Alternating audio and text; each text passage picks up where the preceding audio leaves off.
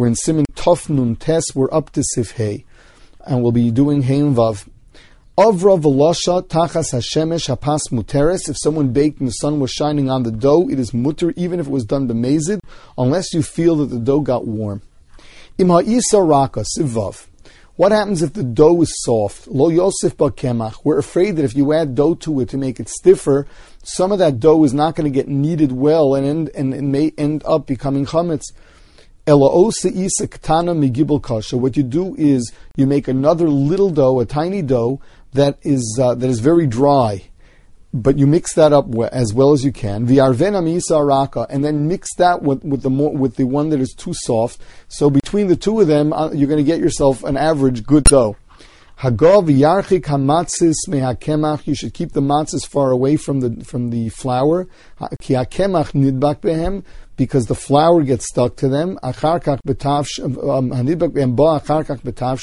it will later get into um, say your soup. It'll become chametz. So says um, so because of that, um, our minag is that uh, the one who measures out and puts in the the flour uh, is in a room with a closed window, and he does not uh, and he does not come out of there and have anything to do with the matzahs until he uh, changes his clothes and cleans himself from all of the flour that's on it. And the same thing is the one that puts the water in there should not have anything to do with the flour room. So there's one person putting in the flour, someone else is putting in the water, and the two windows from the two rooms are not open at the same time. Now, getting back to the case where you made a uh, you, you, made a dough and it's too moist, and if you cannot for some reason make another dough that's more stiff, what you can do is you actually can add flour. Bitnai, um, that what you have to do is not eat gebrucks. You couldn't put that matzah into soup or into anything else that is wet because we're afraid that there's some flour that wasn't kneaded well and didn't didn't get baked well either. Bidiyeved, if it fell into your soup, it's still mutter. Whereas if you know that there was some flour on your matzahs, then you couldn't.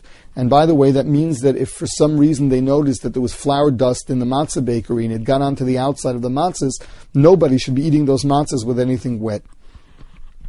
At the time that they're baking, meaning while you're rolling out the dough, if you notice a crumb of dough somewhere on the table, it should be brushed away because that dough is just sitting there without asik, without work. And if that sticks to your to your next matzah, then your matzah will have a little piece of it that wasn't worked on for a long time. And uh, we make sure that uh, you didn't have any of the dough that sat there b'shehiyah without asik at all.